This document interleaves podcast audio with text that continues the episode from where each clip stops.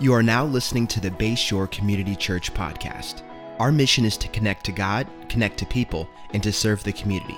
Thank you for joining us today, and wherever you are listening, we hope that this message inspires you, encourages you, and transforms you. Our prayer is that this is just the beginning of a conversation between you and Jesus. Enjoy the message. Well, good morning, everybody. Good to see you. What a great service we've had already, and uh, so great to give our worship team a big hand. It was a great worship set this morning. Before the service, I got to meet a whole group of uh, young ladies from China and Korea that are studying English at Salisbury University. Would you guys stand up? It's such an honor to have you with us this morning, and let's just welcome all these gals. So, we are so glad to have you today. Thank you for being with us today. And I want to welcome our online family, uh, wherever you're listening from. We're so glad you're with us today, and we're so grateful for you. Please let us know where you're listening from and let us know who you are. We'd just love to say hi to you and connect with you at a deeper level. And also, we want to welcome our Fenwick Island campus. We love you guys. You guys are doing such an amazing job. Fenwick Island campus is growing and thriving, and uh, we're in a, renovation program there now, and so many good things are happening. Today, we're in a series called uh, uh, Under the Gun. When you are under the gun, we've been talking about pressures that we find ourselves under when we are going through life. And uh, we talked about trouble. We talked about last week about trouble that you bring on yourself, how to deal with the shame and also the responsibility that that brings in your life. Today, we're going to talk about uh, an unusual sense of uh, being under the gun. We're going to talk today about oppression and grief, when you're under oppression and grief. And uh, that's an important thing because sometimes I think, you know, we think of ourselves as people that follow Jesus. If you're a Christ follower, that we should be happy all the time and we should just be wonderfully euphoric all the time. But the reality is, as we walk through life, that we experience sadness, and sadness is a part of our journey. And, uh, you know, it's important to think about that God gives us the permission to feel a whole, uh, uh, a whole range of emotions in life. And sometimes we think that to really be a good Christian, that you just need to be happy all the time and full of joy and laughing and that you're just euphoric all the time. But that is not reality. Reality is not that. Garrison Keillor said, Sadness is a part of life, and if you don't learn to embrace it, you're going to miss a lot of life. So that's an important thing for us to remember. I remember when I was a, a kid growing up, uh, I lived on a, in the country near Seaford, and my grandparents had a little farm. And my house was just across the road from their house, and they had a big field in front. And I remember the summertime walking uh, over the field to see my, my grandparents. And, and I remember uh, in the summertime, I had to cross this ditch to go to get into the field to walk to my grandparents' house. And this ditch in the summertime was infested with sandburrs. And know you know what sandburrs are, you know, but they, you know, it's wild grass and you got these little stickly burrs in it. And I remember, you know, instead of going around, I tried to, to walk through that ditch without getting any sandburrs in my feet. I always went barefoot in the summertime. And I remember trying to navigate that ditch and, you know, would very gingerly try to step through there without getting any sandburrs in my feet, but inevitably, I got sandburrs in my feet. And you can't go through life, you can't go through life without pain. You can't, there's no way to navigate your personal life without experiencing some pain. And uh, here's what I think that uh, I, I, know psychologists teach us this that, that when you go through a change in life, when there's something that is uh, that you didn't invite in your life, maybe the loss of a loved one or the breakup of a relationship or some major change in your life, psychologists tell us that when we experience a change that we're not comfortable with, we, we view that as a loss. We see that as a loss. And what do you do with a loss? Well, the right way to deal with a loss is you have to mourn the loss. And here's what I call the sequence of life the sequence of life is an unwanted change, a sense of loss, appropriate mourning, and then acceptance and resolution. So, this is how we go through life. You know, there's things that happen in our life that we did not put on the agenda. Those things happen to us. And because they happen to us, we have a sense of loss. And the right response to a sense of loss is mourning.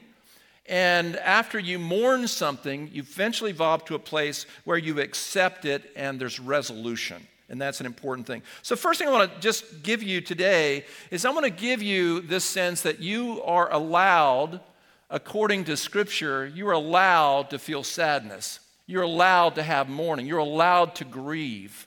Uh, when I think about the human experience, the human experience is like the 88 keys on a keyboard or a piano. Just think of a grand piano.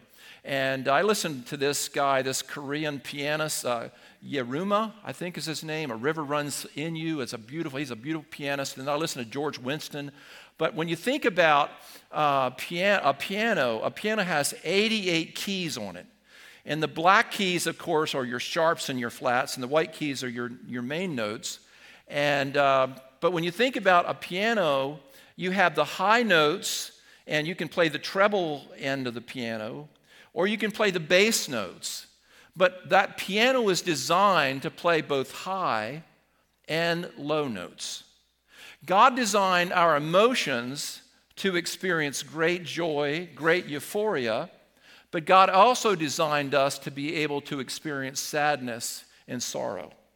So if you feel sad, if you feel sorrowful, it doesn't mean that you're a bad Christian, it just means that you're human. And I think that's important for us to have permission. I grew up in sort of a Christian environment where, you know, you needed to have the victory all the time. You need to be happy all the time. You need to be joyful all the time. And, you know, really, that's a little bit of a burden to be joyful all the time.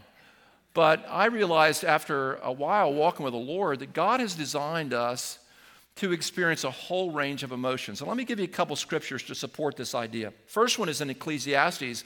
If you're ever having a really bad day, don't read Ecclesiastes. Ecclesiastes is, you know, uh, Solomon is in a midlife crisis. He's not doing good, and he just lets it out there, you know. And but he gives them some really wonderful things to, to, to, to free us from. Ecclesiastes chapter 3, verses 1 through 4. You've heard this many times. For everything, there is a season and a time for every matter under heaven a time to be born, a time to die, a time to plant, a time to pluck up what is planted, a time to kill, a time to heal, a time to break down, and a time to build up, a time to weep, and a time to laugh, a time to mourn, and a time to dance. So, God has designed in the human experience times to laugh, times to dance, but also times to mourn and times to uh, feel sadness. Jesus himself said in, in the Sermon on the Mount, Matthew 5 4, Blessed are those who mourn. Not cursed are those who mourn, not what's wrong with you if you mourn, but blessed are you if you mourn, for you shall be comforted.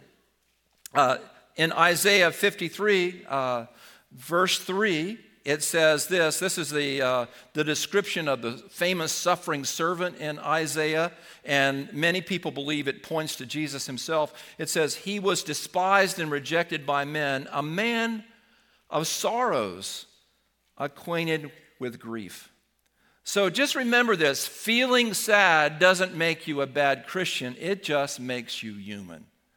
Feeling sad does not make you a bad Christian, it just makes you human. So that's an important thing. We also have in the scriptures, we have pictures of people, godly people in the Bible that love Jesus, people of faith, people in the Old Testament that were people that walked with the Lord that had great faith, and yet they experienced great sadness. We have, for instance, uh, Abraham when his wife Sarah died.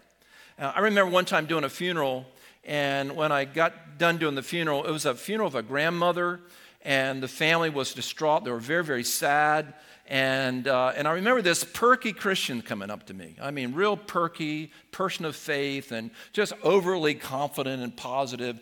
And he said, It's so inappropriate for these people to be crying and upset because their grandmother is in heaven. And I said, Well, their grandmother's in heaven, but she won't be at Thanksgiving dinner this year. And that's why they're struggling.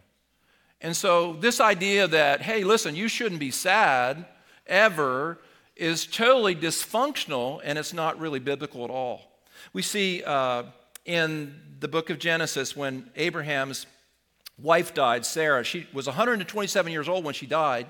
And I don't know how long her and Abraham had been married, but they've been married a long time. And it says Sarah lived 127 years. This is Genesis 23 1 and 2. Sarah lived 127 years. These were the years of the life of Sarah. And Sarah died at Kira Abra, that is Hebron, in the land of Canaan. And Abraham went to mourn for Sarah and to weep for her. It doesn't say that, you know, the Lord said to Abraham, Abraham, just be, just be positive. You had such a long life with her. You had such a great time with your wife, and she lived 127 years old. Just buck up.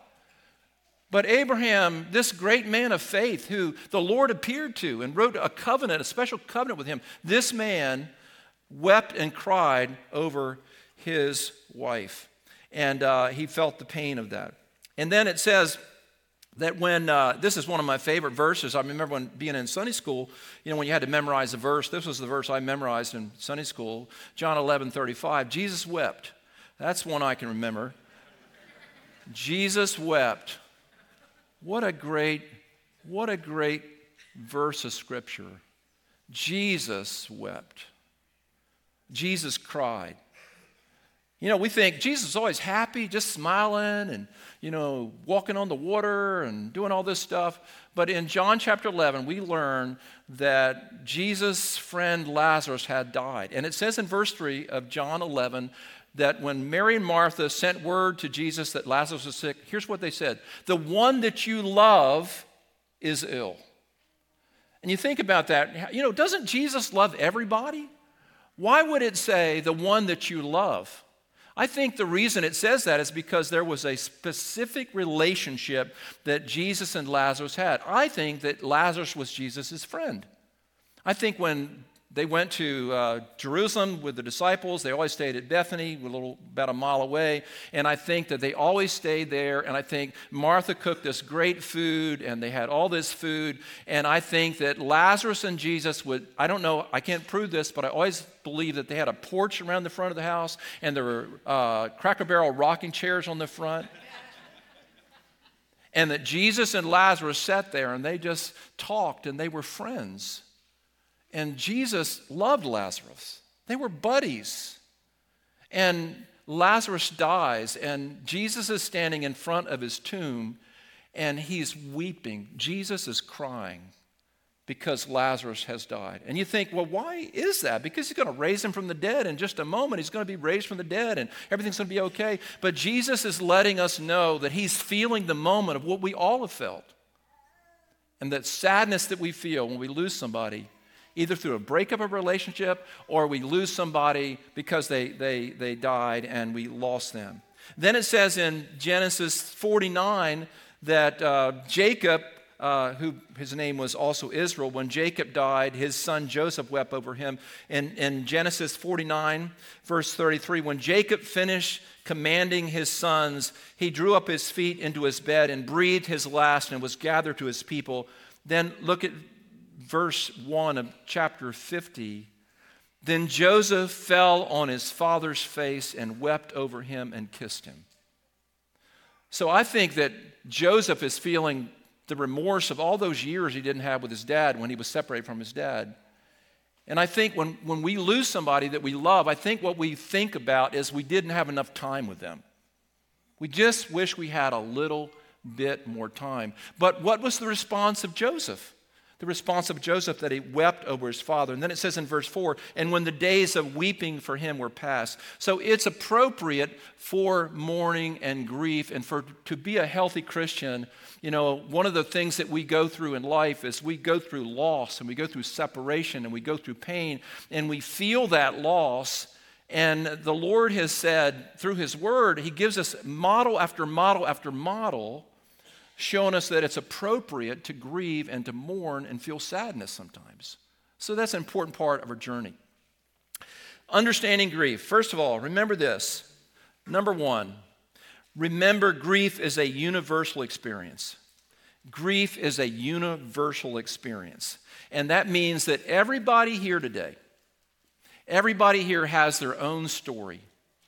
Everybody here has some sadness in their heart. There's something that you have lost in life that's very dear to you, and you feel that. my mom went to be with the Lord a couple years ago, about two and a half years ago now. And uh, my mom is in heaven. She loves Jesus. I mean, there's nobody love, my, the Lord more than my mom. I mean, she just, uh, she would stand on the back uh, row of my dad's church and she worshiped the Lord and she could never clap. She didn't have good timing. And I remember watching her trying to clap and she couldn't clap very good. But she just totally loved the Lord and she didn't have a really good voice, but she loved Jesus and she loved people and she's with the Lord. But in my heart, every time I think of my mom, I have all of these wonderful memories about her. But there's always a little bit of sadness inside. A little bit of sadness. When I ride by the graveyard where she's buried, every time I ride by there, I feel something inside, something sad. And it doesn't mean that she's not in heaven, it doesn't mean any of that. It just means that part of the human journey is to feel some sadness and grief in our life. But remember that grief is a universal experience. I'm reading a book right now by uh, Megan Devine. It's called It's Okay That You're Not Okay. And Megan Devine is not a believer, but she's got some interesting things to say, and I don't agree with everything in her book, but I'm really enjoying her book. She said, All of us are going to experience deep grief or loss at some point in our lives. All of us are going to know someone living great loss. Loss is a universal experience.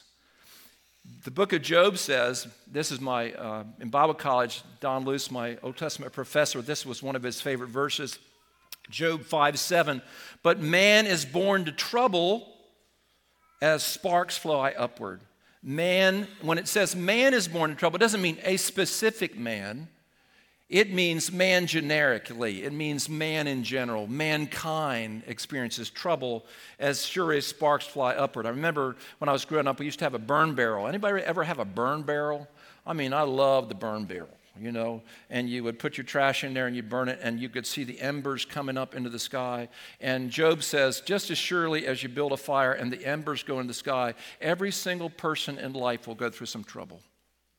There was some really bad theology out in the 70s that said, you know, if you, if you had enough faith, if you believed strong enough, if you had a good enough confession, that you could sort of shield yourself from all trouble in this world. And there's never been more devastating and more heresy ever perpetuated on the church. Because that's not true. That's not true biblically, and it's not true experientially in life. So, trouble is universal. It's universal. Here's the other thing about trouble is, is unique and grief is unique. You know, when you have somebody that's going through grief, you know what we want to do is you want to say, hey, I, I know what you're going through. I understand exactly what you're going through. And we try to, in, in fact, the person's struggling and, and they're telling us their story, and then we kind of uh, one up them with our story about what we've gone through. But here's the thing about grief no two sets of grief are the same. Everybody's grief is different, everybody's grief is unique. And so when you try to compare your grief with somebody else's grief and what you've gone through, it's really, it's really an insult sometimes. And here's what Megan Devine says about it. She said there's a hierarchy to grief. He said, We need to talk about the hierarchy of grief. You hear it all the time no grief is worse than any other. I don't think that's one bit true. There's a hierarchy of grief. Divorce is not the same as the death of a partner. Death of a grandparent is not the same as the death of a child. Losing your job is not the same as losing a limb. Here's the thing every loss is valid, and every loss is not the same. You can't flatten the landscape of grief and say that everything is equal. It isn't. It isn't. Say, say this with me just to get this point down, just say every person's, every person's grief is unique. Say it one more time. Every person's grief is unique. So our grief is unique and what we, what we go through is unique. And uh, we always want to compare our, our, our, our, grief and our, our pain and our struggles with everybody else. Paul wrote at the end of uh, the book of Galatians, I bear in my body the marks of the Lord Jesus. And I think that meant the, the, the, the wounds he got while he was serving the Lord. And everybody has marks, everybody has wounds in their life. I remember one of my favorite movies is. Uh, is uh, Steven Spielberg's Jaws. You know, how many remember watching Jaws? The original Jaws. You know, it's like Rocky. The original Rocky was great. Everything else, all the other Rockies were bad. But the original Jaws was really, really good. And you remember that scene when they're uh, Quint and all of them are in the boat and the orca and uh, Chief Brody's there and Hooper, and they're comparing their scars with each other, and they're rolling up their pants, pant legs and they're rolling up their sleeves and they're showing each other their scars and they're comparing their scars. Everybody has scars, but all our scars are unique. So grief, first thing to know is, is grief is universal and grief is unique. And grief, we grieve because we love. We grieve because we love. So, when you're grieving, it's always a symptom of deep love. So, I'm grieving because there's somebody that I love dearly. When I feel sad about my mom, when I feel sad that she's not there to cook dumplings this year for for Thanksgiving, for Christmas dinner, when I feel sad that I can't talk to her, and uh, when I feel sad about that, it is a tribute of my love for her, that I love her. And Megan Devine said this She said, We commit to loving, if we commit to loving, we will inevitably know loss and grief. If we try to avoid loss and grief, we will never truly love. So it comes from our love. It comes from our love. I, uh, I remember reading about Teddy Roosevelt. Teddy Roosevelt was one of my favorite presidents. I love reading about him, but uh, it was uh, 1914 or 19. It was yeah 1914 Valentine's Day. He was working in the uh, state legislation in New York and Albany, and he got a note, a telegram that he should come back to New York City right away because his wife was in labor with their first child. So Teddy Roosevelt jumped on the train and he traveled from Albany, New York, and he got back to New York City late at night.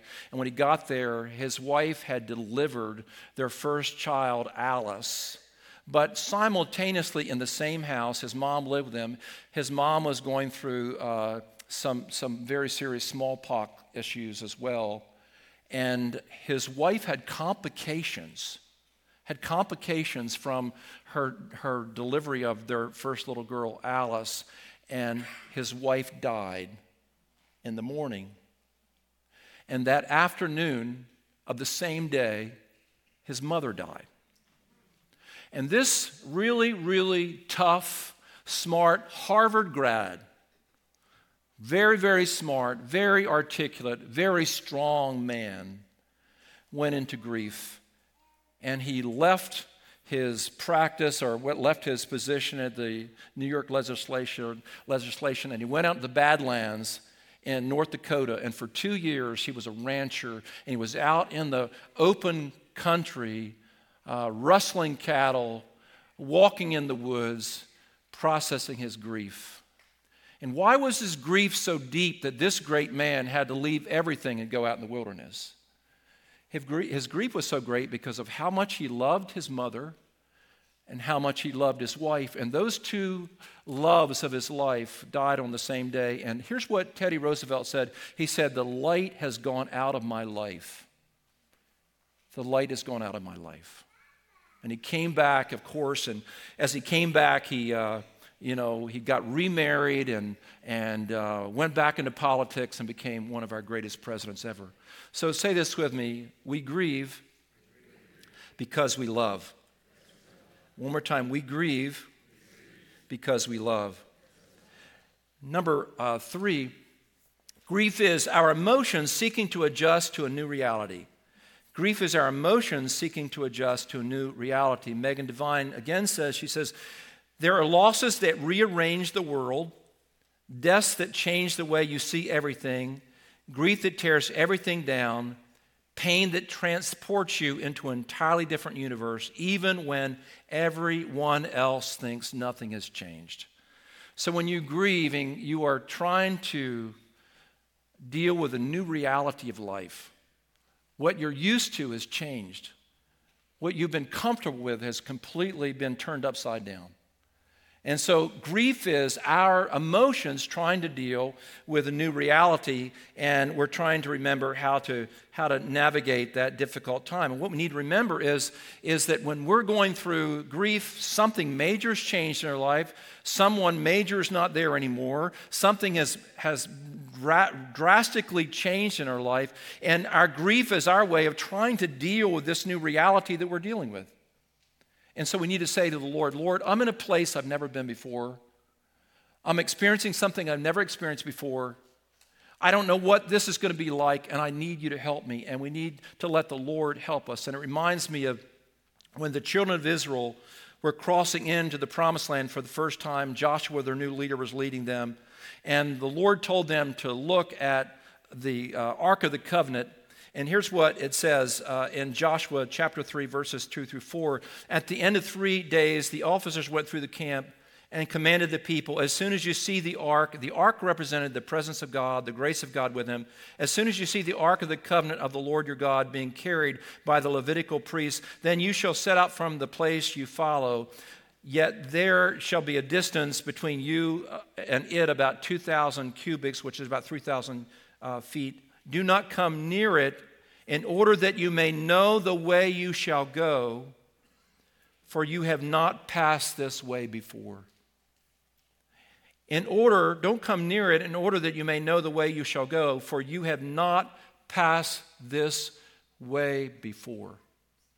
So when you're going through grief, you're trying to negotiate a new reality in your life, and you need to put your f- focus on the Lord you need to put your focus on Jesus and you need to follow him because, and you need to put your hand in his hand because you're walking in a place you've never been before. And when we deal with grief, it's the Lord comes to us and it says in, in Psalm 23 even though I walk through the valley of the shadow of death, I will fear no evil, for you are with me. We put our hands in his hand and we let him walk us through that reality and help us through that. How to deal with grief? Remember, first of all, uh, remember that some emotional pain is permanent on this earth. Listen to that. This is an important part of grief because here's the thing about grief. Remember that some emotional pain is permanent on earth. Here's the deal we're going through sadness, we're going through grief, we're going through something that's dark in our soul. We say, hey, listen, I want to get back to normal. I want to get back to happy. I want to get back to happy as soon as I can get back to it. And I want all this pain to go away. You know, when you see the commercials on TV, do you want, you want to take uh, Tylenol that makes your headache go away right away? And that's how we are in our culture. We're watching, Karen and I are watching Dopesick right now on Hulu about the Oxycontin, you know, history of Oxycontin. And the whole thing about us as Americans, we want pain to go away, but pain is part of our journey. Pain is part of life. Instead of seeing pain as an enemy, we need to see it as part of life. So we want, we want pain to go away. And here's the thing about pain. And there's this thing about grief is, is some grief, some pain, never goes away on this planet. You, it's part of your life and it's part of what you go through. Listen, here's my little quote on that. Some pain never goes away on this earth. God just gives you grace to carry it. Some pain never goes away on this earth.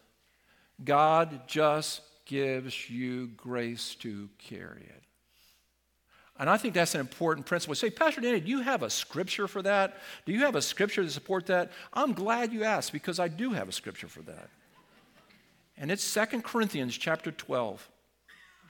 So, to keep me, Paul said, from being too elevated by the surpassing, surpassing greatness of the revelation, a thorn was given me in the flesh. A thorn in the flesh, which cause, causes pain. A messenger of Satan to harass me, to keep me from being elated. Three times I pleaded with the Lord about this, that it should leave me. But he said to me, My grace is sufficient for you, for my power is made perfect in weakness. Therefore, I will boast all the more gladly of my weakness, so that the power of Christ may rest on me. For the sake of Christ, then I am confident with weakness, insult, and hardships, and persecutions and calamities. For when I'm weak, then I'm strong. What is the grace of God? The grace of God, when you're in pain, is His ability to do what you could not do on your own. So, when I think about grief and I think about pain that way, and I think about you know, my, uh, my uh, tendency is as a pastor and people that talk to me about their stuff, and I always want to fix things for people. Are you that kind of person? I just want to fix it for them. I want them to feel better. I want them to feel happy. And uh, there's so much of life that's full of happiness and joy, but part of our journey, part of our journey is pain, and some pain is a part of our life for the whole journey, and God gives us the capacity to hold that. If a person loses a child unexpectedly, and to think that one day that pain is just going to completely go away, that is not, that is not congruent with how God created our emotions. But God gives us grace to carry the pain. So say this with me some pain is permanent on this earth, but God gives grace to carry that pain. Um, you say, Pastor Dan, is the pain ever going to go away? Absolutely. There's a great verse in Revelation, Revelation chapter 21, verses 3 through 4. And I heard a loud voice from the throne saying, Behold, the dwelling place of God is with man. He will dwell with them, and they will be his people, and God himself will be their God. He will wipe away every tear from their eyes, and death shall be no more. Neither shall there be mourning, nor crying, nor pain anymore, for the former things have passed away. There is coming a time when the kingdom of God will reign on this earth and you've got the concept of heaven and the kingdom of God coming to the earth like the New Jerusalem in Revelation chapter 21. And the Lord said there's coming a time when every, every tear will be completely dried up and every pain will dissipate. And that's part of the promise we have in the Lord. So acknowledge your sadness. Important to acknowledge that. You know, different types of losses. Remember this change meets uh, creates a sense of loss. The sense of loss creates mourning, and out of mourning comes acceptance. And that mourning can be like your kids leaving when your kids leave home. Our kids, Karen and I, our boys left home early. We were uh, pretty young parents when we had them, and so we were pretty young empty nesters. And what I remember is the sadness we felt, and I remember how quiet the house was how quiet the house was. And some of you are sad because your kids won't leave. I get that. and that's a whole different sermon, but, but a loss that you feel. You want to grieve with other people. Uh, you know, the thing about marriage is Karen, we've gone through Karen losing both her parents and uh, my losing my mom. Uh, and Karen and I have walked through some losses in life things that we've gone through that are big, uh, loss of just things that we could never get back. And, you know, one of the things that about grief when you're married with somebody and that you're close, that you can process that together and you can become actually closer than you've ever been before because of the grief you went through together. And that's an important thing. I read this thing about uh, Erma Bombeck. I don't know if you remember Erma Bombeck. Erma Bombeck wrote a book years ago called uh, A Marriage Made in Heaven or Too Tired for an Affair. That was uh, the name of the book. It's a great little book. Uh, and I don't know if anybody ever read Erma Bombeck or remember her newspaper columns, but she wrote this in her book, um, A Marriage Made in Heaven or Too Tired for an Affair, about her relationship with her husband, Bill. And this is a little long, but I'm going to read it because I can't tell it as good as she wrote it. Bill kept in touch with all his friends but if they confided in one another and shared their intimacies of their lives, he never talked about it. One Sunday, we were visiting Ed, our best man, and his wife for a backyard barbecue. Ed announced that he was going to have open heart surgery next week. He was pretty cavalier about it, so we were too. We'd get together when he was up and about. Ed never came home. Hours after his surgery, he died at the age of 33. Bill went off by himself and stood at the door and I didn't know what to say. We must have realized at that moment that neither of us had, had, to, had ever handled pain of such magnitude. We didn't know what to do. Our parents had always done the mourning for us. We had always looked to them for assurance that things would be okay. If someone something hurt, they made it better with some, anything from a kiss on the knee to a promise of ice cream. They had made death seem so simple with their pat phrases. She lived a good life and he was just plain worn out. We did, we, what did we tell ourselves about Ed? He hadn't lived a long life, and he wasn't worn out. He was 33 years old. Our contemporaries weren't supposed to die. Our grandparents, of course, our parents possibly, but not our generation. We were faced not only with the loss of one of our own, but with our own, our own mortality. My gosh, we're not going to live forever. Youth didn't carry a guarantee. Wouldn't you have thought that someone would have warned us? What had we done in our lives so far to justify our years? Were we just living it for living it, or were we existing from day to day? What was really important, ring around the collar or spending time with your husband? Wouldn't anyone notice I'd eradicated yellow wax built up on my kitchen? Or would my children remember me as a mother who never had time to listen to their stories at the end of the day? When I heard the news, my reaction was instinctive. I gathered my friends around me, not Bill, but my friends. With them, feelings came out easy. They were shocked and compassionate and said all the right things, but somehow I was not comforted. I needed intimacy and warmth. The house was quiet. As I passed the doorway of our bedroom, I could see the silhouette of, of my husband sitting on the bed, his shoulders slumped and his head bowed. He looked so alone, and I wanted to carry some of the hurt, but I didn't know how. Here was the man with whom I shared three children, a home, and a life for 12 years, and yet we didn't know one another well enough to cry together. Our marriage had never taken either of us to that level before. It had always been like a business with each of us carrying out our individual roles. He was the provider, and I was the nurturer who could handle anything. Not to handle it, whatever it was, was perceived as weakness. I was going to reach out and touch his shoulder, but instead started to walk away. Then his voice broke the silence. We used to play together in the dirt, together in the alley behind the garage, he said quietly. I made a place for myself beside him on the edge of the bed. He arranged our first date with one another, I added. Slowly, awkwardly, with tears streaming down our faces, we reluctantly reach out, we reluctantly reach out to one another. Neither of us knew how much strength we had to give, but we were willing to share it. We gave one another something that most friendships are not able to give vulnerability. Throughout the years together, we had built up a history and closeness so subtle we didn't even know it was there. On that evening, we admitted we couldn't handle life alone. We needed one another. On that evening, for the second time, Ed had brought us together.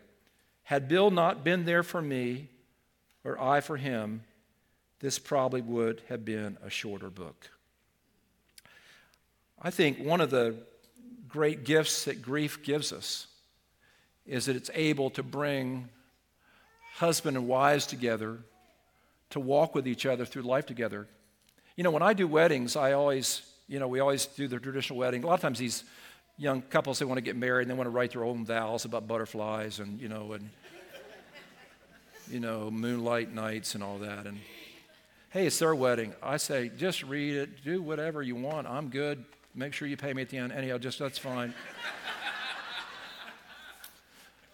but I always, I say, I don't, you know, I think these, these vows you wrote are wonderful. But we're going to read the regular ones too. Because it says, for rich or for poor, in sickness and in health, to love and to cherish until death do us part. And that is what marriage is. Marriage is one of the best ways. Grief has the way, the stuff you walk through in life has the way of making your marriage unique and special. And those of you that are married and you have that gift and that's part of your, your journey, you want to let that grief take you to a place of intimacy and closeness like never before. The last thing about grief, and I'm out of time here, but the last thing about grief is you come to a place of acceptance where you've got to accept your new reality. Yes, the Lord help you, and then you have to accept your new reality. I was, uh, a couple weeks ago, I was, I was feeling a little down, and I don't know why. I mean, I was just feeling a little down, and I'm usually a pretty up person. And I just took a walk and spent some time with the Lord, and I said, uh, uh, I just pray and I said, Lord, I don't know why I'm feeling this way. I should feel better than I'm feeling. I mean, I got, I got a, I got a beautiful family, I got a beautiful wife, I got beautiful grandkids, you know, my knee's better, I'm starting to play tennis, I got a new pole barn. What could a man want, you know? And the Lord said to me when I was walking on my three mile walk, He said, You're mourning. I said, Lord, what am I mourning about? He said, You're mourning about the COVID casualties in your church. The COVID casualties in your church.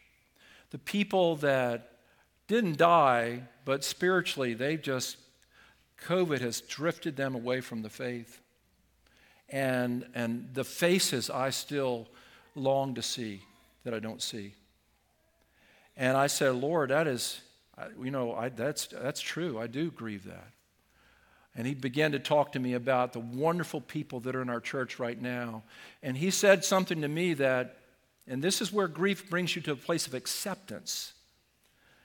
He brought me to the passage in Joshua where the Lord said to Joshua after Joshua, after Moses had died, it said, where the Lord said to Joshua, Moses is dead. Moses is dead.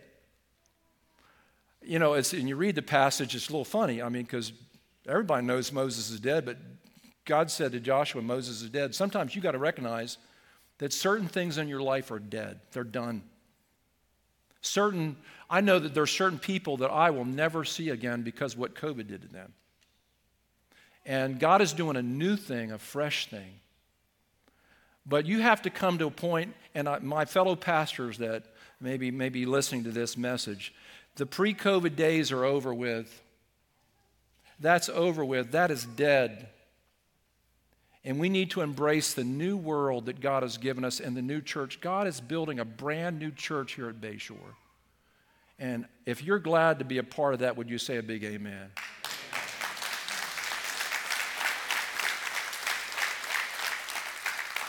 So, grieving is because a change you didn't want, creating a sense of loss that makes you mourn, that brings you to a place of acceptance so you can walk into your new reality in a fresh way.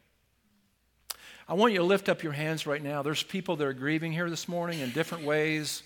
Some of you are grieving about a lost relationship, a breakup, or a, a divorce, or a, some of you are grieving, even grieving your age that you're not young like you used to be. Some of you are grieving that life has changed for you dramatically. And the Lord has given you grace for this new reality. He is with you, His strength is with you. And it's not a morbid place that you're in, it's a new place, a fresh place a special place. It says in the book of Isaiah that I will do a new thing. I will do a new thing in you, and it springs up in a fresh way. So, Father God, in the name of Jesus Christ, I thank you that the power of the Lord is here this morning to lift spirits you're here today to help people. The world has changed, their world has changed. And Lord, we've been thinking and looking over our shoulder in the rearview mirror, waiting for life to get back to the way it used to be. But Lord, this is a new day, a fresh day, and you're doing something new. And so we grieve that loss. But Lord, we embrace the future because of what you're doing.